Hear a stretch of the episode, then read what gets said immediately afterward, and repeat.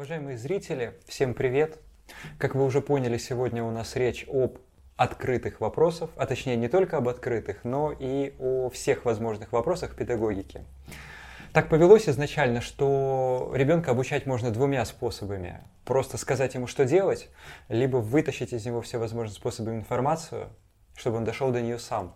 Вот эту тему мы хотим обсудить. Есть ли смысл действовать сложно, долго, подбирать какие-то вопросы, либо можно просто взять и объяснить, что делать. Или посоветовать. Да, и с нами сегодня Мария, Мария. специалист по работе с детьми, психолог и исследователь вопросов педагогики и психологии. Угу. Да, также с вами Игорь Беляев, психолог, психотерапевт методист, управляющий Реджио детского сада, гений, плейбой, филантроп и так далее. И э, многоуважаемая, многокомпетентная Лиана. Лиана у нас куратор, э, педагог с большим опытом, в частности, педагог английского языка. Прошла на себе путь от э, классического педагога до субъектного педагога, трансформировала свою личность просто не до неузнаваемости, а теперь пожинает плоды. На подкаст. Да.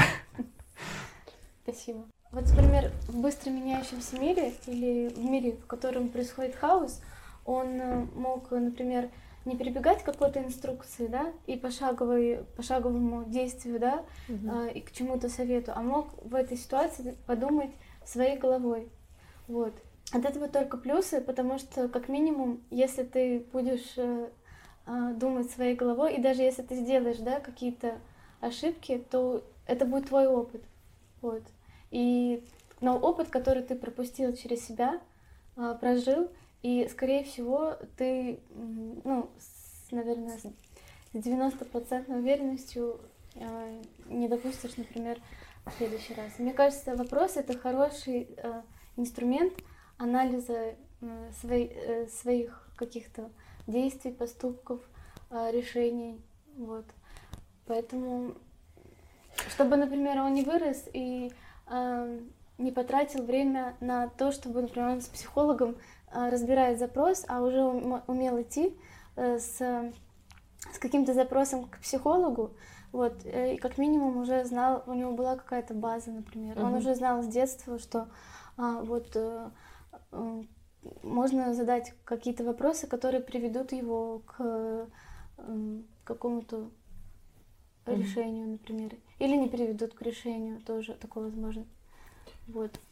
То есть, получается, открытые вопросы — это как такой инструмент познания себя. Получается так, да. Получается mm-hmm. так. И с помощью которых можно рефлексировать.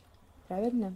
И возможно ли ребенка научить рефлексировать с помощью таких вопросов? Ну, в общем и целом, если брать процесс психотерапии, то огромное значение имеет э, момент, когда человек может поставить правильный вопрос себе.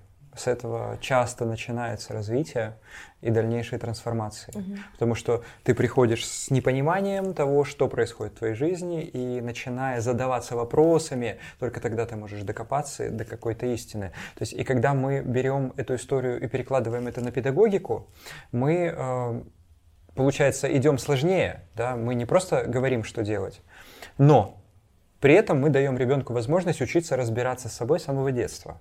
Это такой бонус дополнительный, который за счет вот этой сложности решается.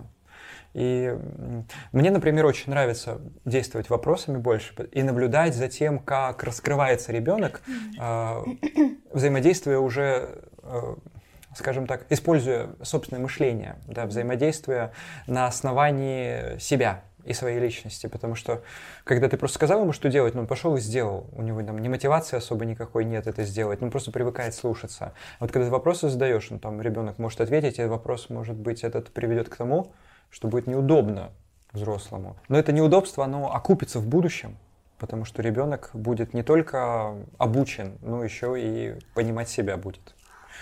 Ну мне ну кажется, это важно. Мне кажется, у молодого педагога, э, который недавно пришел работать э, детский сад. Откуда столько времени найти на то, чтобы задавать такие вопросы? Ведь э, это нужно как-то расслабиться сначала, а, чтобы тебе какой-то вопрос пришел, а, поимпровизировать. А, легче же все-таки как-то напрямую действовать, там сказать, mm-hmm. как делать. Откуда столько времени педагогу, который там, я просто по себе помню и знаю, который ему, у которого несколько задач в голове, как ему находить время на такое в моменте. Вот. Когда у тебя, грубо говоря, ты э, стоишь, у тебя один ребенок может плакать, другой убегать, э, там у третьего просто э, нет настроения. И вот как в этом случае быть? Как я... Ну, именно здесь вопрос работы с группой рассматривается. Или конкретно с каждым ребенком. Если с группой, то, возможно, можно группе задать открытый вопрос. Mm, то есть вот так вот. Я помню, когда я только пришла работать педагогом, мне было очень сложно задавать вопросы вообще в целом, в принципе. И у меня даже не складывались просто предложения. А, а мне казалось, что я просто на каком-то допросе нахожусь. У меня не хватает просто лампы какой-то, и, все, и как, как будто я человеку, вот ребенку, да, душу залазю, и все. Угу. У меня тоже такое часто бывает, как будто бы ты ждешь, что ребенок ответит так, как ты хочешь. По... Ну, есть такие ожидания, да? Да. Что, вот... А в итоге как будто бы ребенок начинает мыслить по-другому и отходить от темы, и таким образом как будто бы ставит челлендж, наоборот, себе. Вот, у меня такое бывает. И как будто бы Еще получается... больше в тупик тебя заводит. Да, заводит в тупик, но как будто бы ситуация получается, она зеркальная. А, ты своими вопросами а, позволяешь ребенку учиться мыслить, а ребенок со своей стороны помогает тебе тоже выходить из каких-то нестандартных ситуаций. Классный сайт? Ответов, да. да, прикольно. Угу. Ну, получается, что вопросы, они провоцируют мышление ребенка, так или иначе. И Инструмент, по сути, классный, да, но применять его согласен его не просто применять, и особенно в условиях, когда мало времени, хочется просто сказать, как есть уже, давай уже сделай, и пойдем уже дальше. И, ну, к сожалению, к моему большому сожалению, большинство педагогов просто тотально не осознает важности вот этого вопросительного аспекта воспитательного, потому что именно в вопросительном воспитательном аспекте рождается личность ребенка, потому что именно в этот момент ответственность за развитие переходит с педагога на ребенка. И мы можем только в состоянии, когда педагог спрашивает, а ребенок отвечает что-то и структурирует свое сознание, говорить о том, что мы имеем дело с субъектной педагогикой. Пока педагог просто говорит, что делать, а, педагог является субъектом, потому что он транслирует опыт, а ребенок является объектом, потому что он просто готовую информацию усваивает. Мне кажется, здесь э, хороший пример можно привести э, уже на этапах взросления ребенка. Дальше, э, когда он привыкает, например, информацию не фильтровать, то на более поздних эм, стадиях его развития, подросток, когда он будет, и постарше, а, у него будет уже накоплена определенная база этой информации, но будет одна интересная особенность. Эта база информации, она не будет осмыслена она будет накоплена, но не будет осмыслена. Это будут знания, которые ребенок не сможет применять по собственному усмотрению. А, он сможет применять их только в одном случае, эти знания. Если будет контекст, который похож на обучающий, который у него был в школе, в ВУЗе и тому прочее. Если мы хотим, чтобы, а, ну, дали мы вот какой-то базис информационный ребенку, там, не знаю, умение а, складывать 2 плюс 2, чтобы он не только на листочке научился 2 плюс 2 складывать, ему уже объяснили, как это делать, чтобы он мог там любые два отвлеченных объекта между собой сложить. Абсолютно вообще только само понятие было усвоено. Этого можно достичь только если ребенок научается применять по собственному усмотрению, научается сам думать. И вот вопросы здесь как раз решают чтобы знания не усваивались мертвым грузом, а потом не пропадали, как часто про школу говорят, да, что много всего выучился, там пару лет прошло, все из головы выветрилось. Математику в школе учил, там особо не помню. Почему так происходит? Потому что процент опредмечивание, скажем так, э, даже не опредмечивание, наоборот, есть термин распредмечивание. То есть знания, они опредмечены, они как бы вот в каком-то таком тиске зажаты, что вот э, они поданы под определенным соусом, и э, разобрать их на составляющие и собрать их с учетом своей личности никак не представляется возможным. Отторжение такое возникает у ребенка от этих знаний, и они так остаются мертвым грузом. Ребенок, который умеет задать себе правильный вопрос, научен уже этим, он уже эти знания может дальше использовать по своему усмотрению. И э, годы обучения не пройдут даром. Кстати, вот это исследование, которое говорит, что э, вкладывать надо в образование именно дошкольное в первую очередь, что окупается больше всего, когда вкладываешь в дошкольное образование. Именно поэтому, потому что если мы учим детей критическому мышлению в дошкольном возрасте, они в школу этот навык переносят, дальше они переносят его уже в вуз на учебу, он там уже сформированность имеет некую.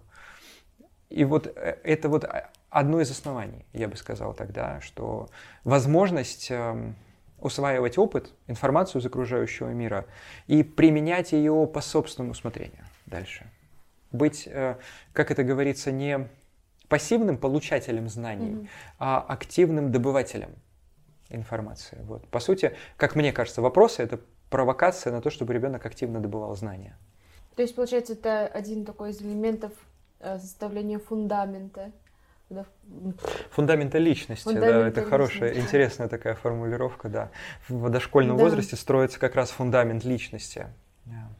Вот, и как раз это не про то, что э, дать ребенку какие-то шаблоны и учить его шаблонному мышлению, а про то, как нестандартно мыслить и искать выход из различных ситуаций, и не бояться доверять себе, не бояться спрашивать себя. Mm-hmm. Э, я думаю, что это больше, наверное, про это. А может быть, рассмотрим какие-то примеры, именно вопросов, которые могут быть заданы. Может быть, разыграем какую-то ситуацию. Ну, вот на примере первого кейса, который мы сегодня проговаривали, mm-hmm. можно сделать вывод mm-hmm. сначала, что когда мы говорим о образовательном процессе, о воспитательном процессе, э, мы говорим о том, что ребенок, он в первую очередь сталкивается с собой и познает себя.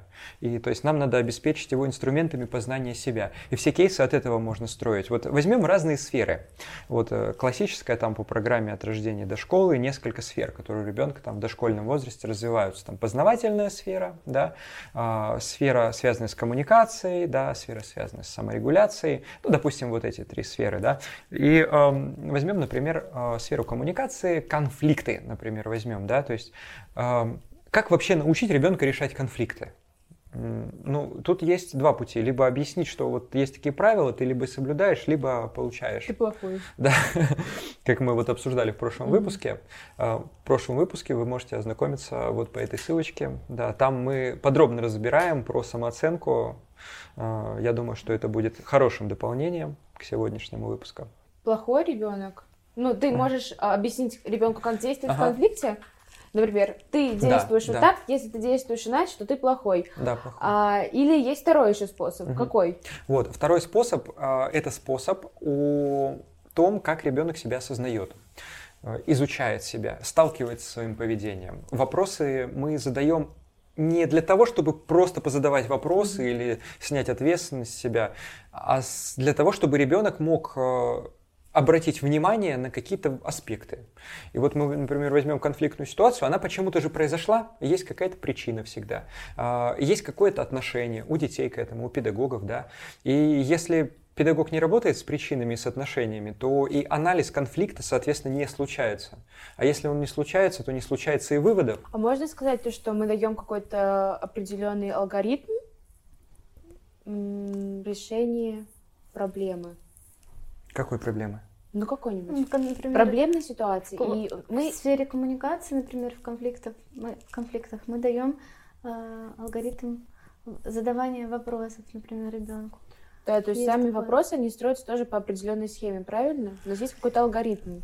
Да, алгоритма такого прям нет конкретного, да и не может его быть. А, здесь скорее чутье педагога решает, и э, будет все зависеть от того, какой это ребенок и какая ситуация. Угу. В общем, это импровизация, по сути, по своей. Да, можно дать, допустим, общую рекомендацию, как делать угу. в той или иной ситуации. Но э, ребенок, во-первых, разного возраста. То есть, э, например, случился э, такой курьез, допустим, да. Вот ребенок, он, э, ну, умеет одеваться сам, да, я думаю, каждый сталкивался с этой ситуацией.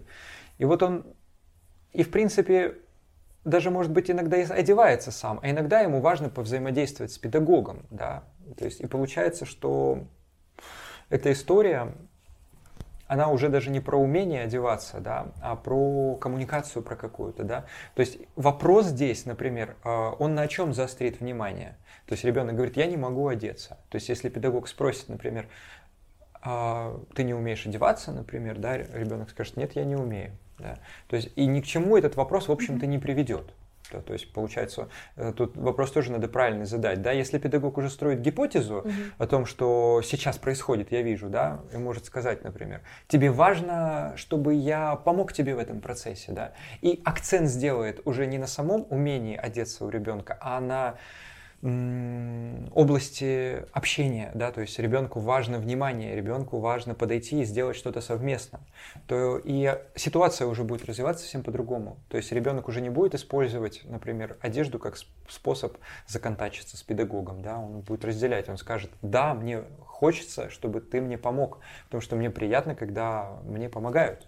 Он раздел, разделит в голове, что я не умею, и мне приятно, когда мне помогает. И в следующий раз он может подойти и сказать, да, я умею, но мне хочется, чтобы мне помогли. Вот это уже определенный пример решенной образовательной задачи, которую невозможно без вопроса решить, потому что ты не понимаешь, что происходит. Ты как-то видишь эту задачу, но не понимаешь. Вопрос позволяет понять и вникнуть в суть, вглубь. То есть найти какую-то грань, да? Да. Вот. Очень круто, когда у педагога формируется такой скилл, видеть одну ситуацию с разных сторон. Угу. И таким образом расширять диапазон вопросов, которые он может задать, задать своему ребенку. И даже для родителей это очень важно. А, и получается, это такая еще работа над собой либо родителя, либо педагога, а, исключить оценочность для того, чтобы ситуацию рассмотреть под разным углом угу. и не давать ей никаких э, оценок, хорошо это, плохо, нет. Ну вот, Маша, вот ты сказала про безоценочность. Я, но я вот хотела сказать про те моменты, когда ребенку бывает важная оценка. По какой причине? По той причине, что э, педагог это важная фигура, значимая у, у ребенка. И в каких-то ситуациях э, педагог это э, нравственный ориентир для ребенка. И вот как быть в этих ситуациях, когда ну вот напрашивается, э, что ну, какие тут могут быть вопросы? Какие открытые вопросы, когда тут видно, ну вот, допустим, ну вот плохо, например, или вот хорошо. И как здесь быть? Угу. Классный поинт. Что хорошо, что плохо. Да.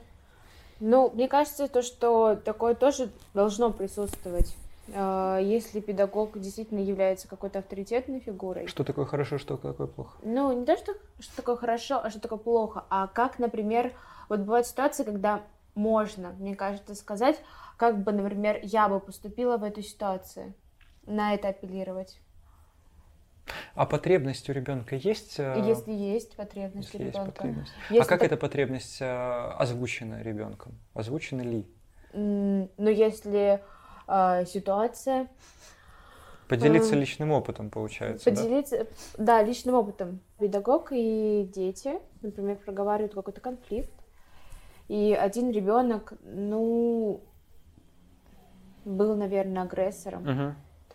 Угу. И все-таки нужно как-то уровень агрессии в этом конфликте подавить. Угу. Можно ли, наверное, использовать именно такой способ, как да, ну, оценочность как более быстрый метод решения этого конфликта. Что, а что, что ты плохого? понимаешь под, вот, под оценочностью? Имеешь в виду как-то просто характеризовать равно, его поведение, что ну, ты сейчас поступаешь ну, плохо? Я внутренне же понимаю то, что это плохо. плохо. А что плохо? Да.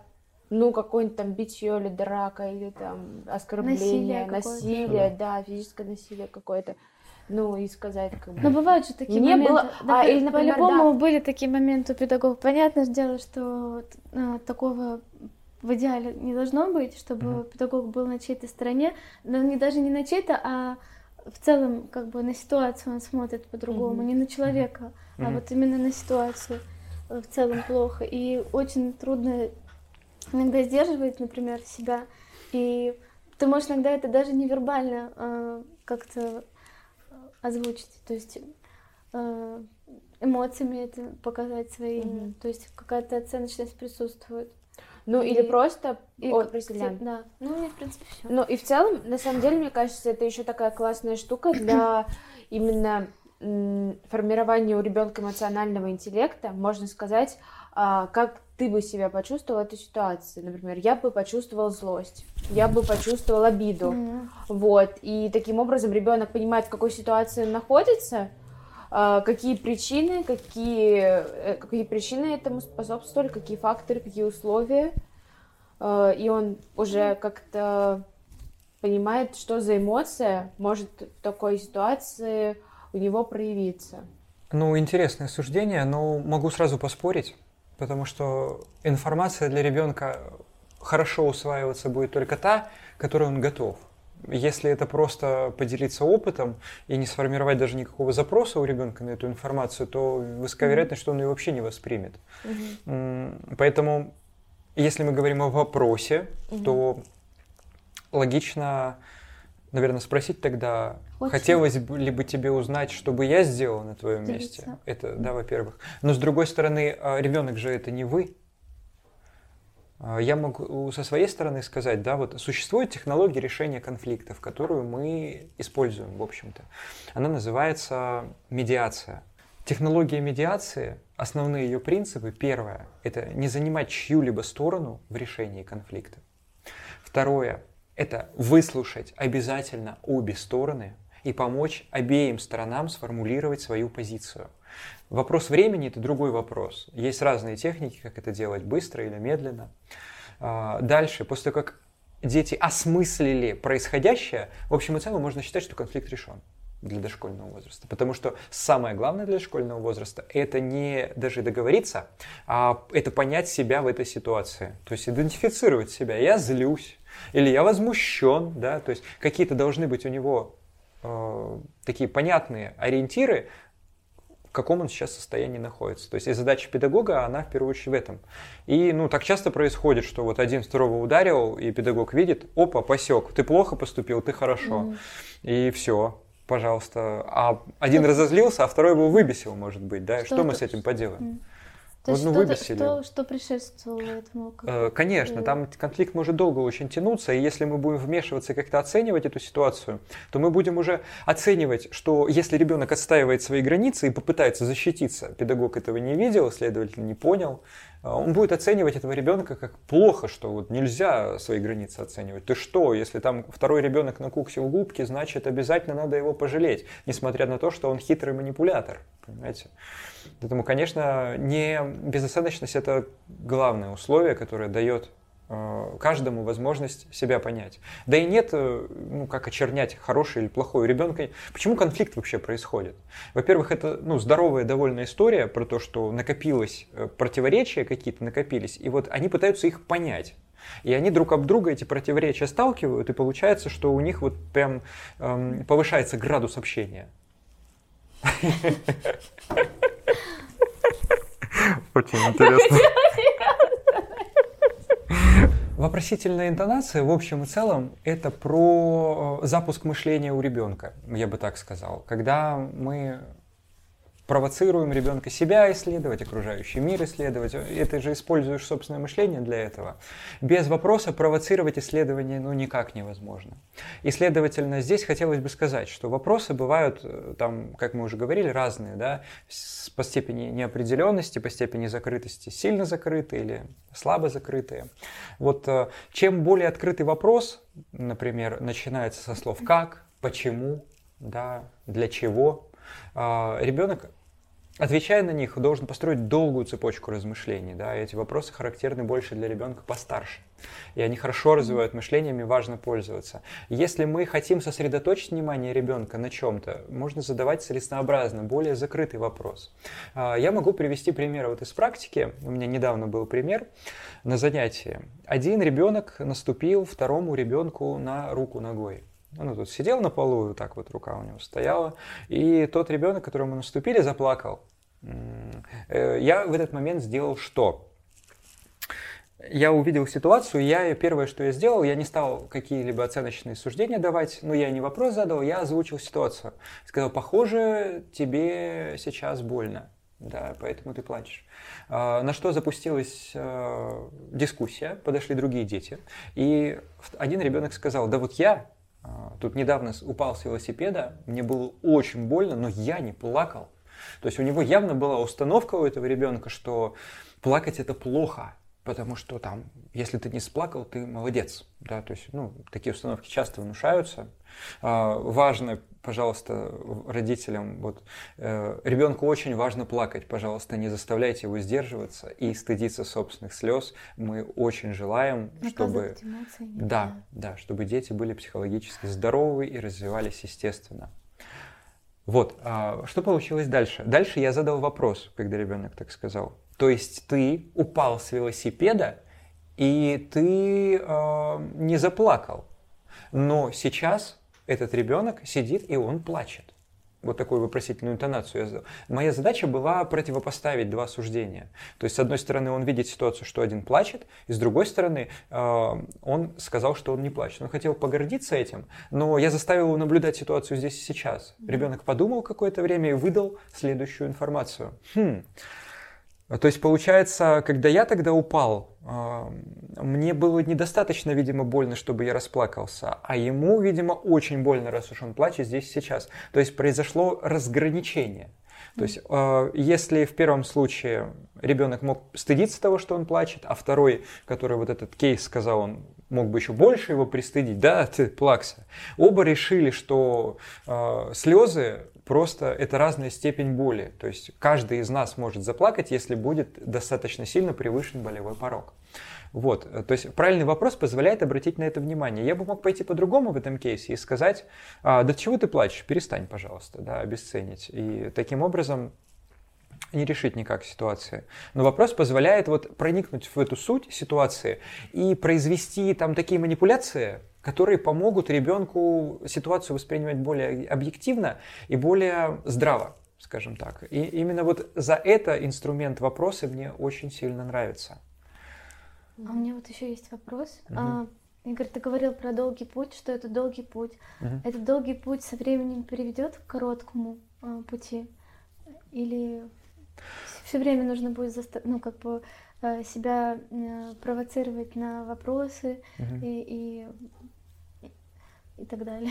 А, вот. Давайте ну, То есть... попробуем ответить на этот вопрос вместе. Каждый из нас, допустим, может ответить на вопрос. А, ну или это будет долго. А, Лян, я тебе хочу встречный вопрос задать. А, вот можешь ли ты мне ответить на вопрос, кто ты? Знаешь ли, кто ты?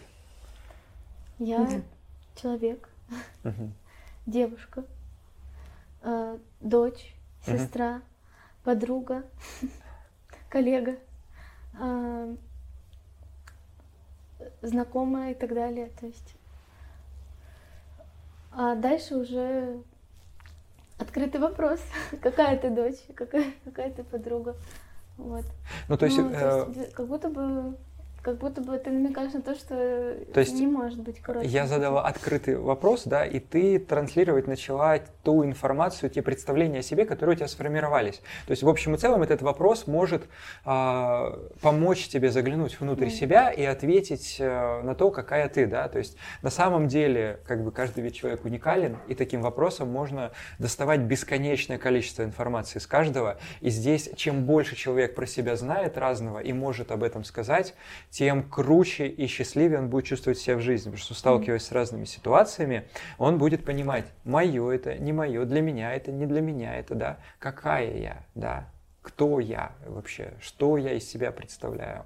Вот. Эм, кому-то сложно сказать даже пару фраз, да, то есть и мы можем говорить о том, что культура задаваться вопросами, она у всех людей разная, следовательно, и понимание себя у всех людей разное. То есть если мы говорим о педагогике э, вопросительной, то мы говорим о том, что мы провоцируем детей исследовать не только окружающий мир, но и себя в том числе.